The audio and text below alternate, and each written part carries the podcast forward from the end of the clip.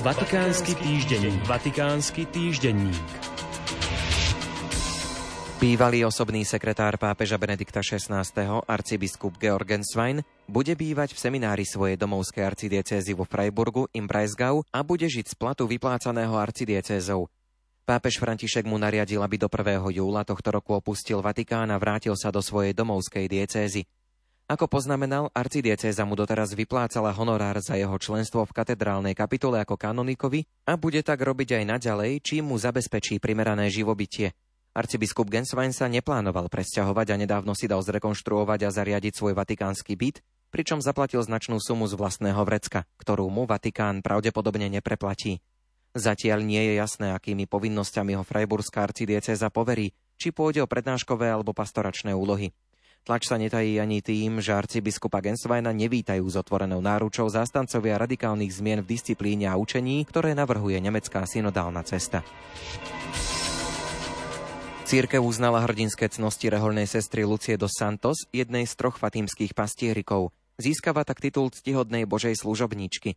Uznané bolo aj mučeníctvo desiatich kňazov a desiatich lajkov zo sevilskej arcidiecézy zabitých počas španielskej občianskej vojny v roku 1936 budú vyhlásení za blahoslavených. Pápež František vo štvrtok pri stretnutí s prefektom dikastéria pre kauzy svetých kardinálom Marčelom Semerorom schválil zároveň dekréty o hrdinských cnostiach ďalších štyroch božích služobníkov. Pápež František už po šiestýkrát vysiela na Ukrajinu svojho almužníka. Polský kardinál Konrad Krajovský s autom naloženým najnutnejšími liekmi navštívi rozličné katolícke i pravoslávne komunity a vyberie sa aj do oblasti Chersona, kde sa po zničení priehrady ocitlo obyvateľstvo vo veľkej núdzi a mnoho ľudí prišlo o život. Poslaním kardinála Konrada Krajovského je byť s ľuďmi, modliť sa s nimi a priniesť im objatie a konkrétnu podporu zo strany pápeža. V týchto dňoch na Ukrajinu vyrazí aj druhý kamión plný potravín, získaných najmä z Koreji, liekov a zdravotníckého materiálu, ktorý bude doručený do oblastí najviac postihnutých vyhodením priehrady do povetria. Misia má evanieliový charakter a zdôrazňuje blízkosť pápeža Františka sužovanej Ukrajine.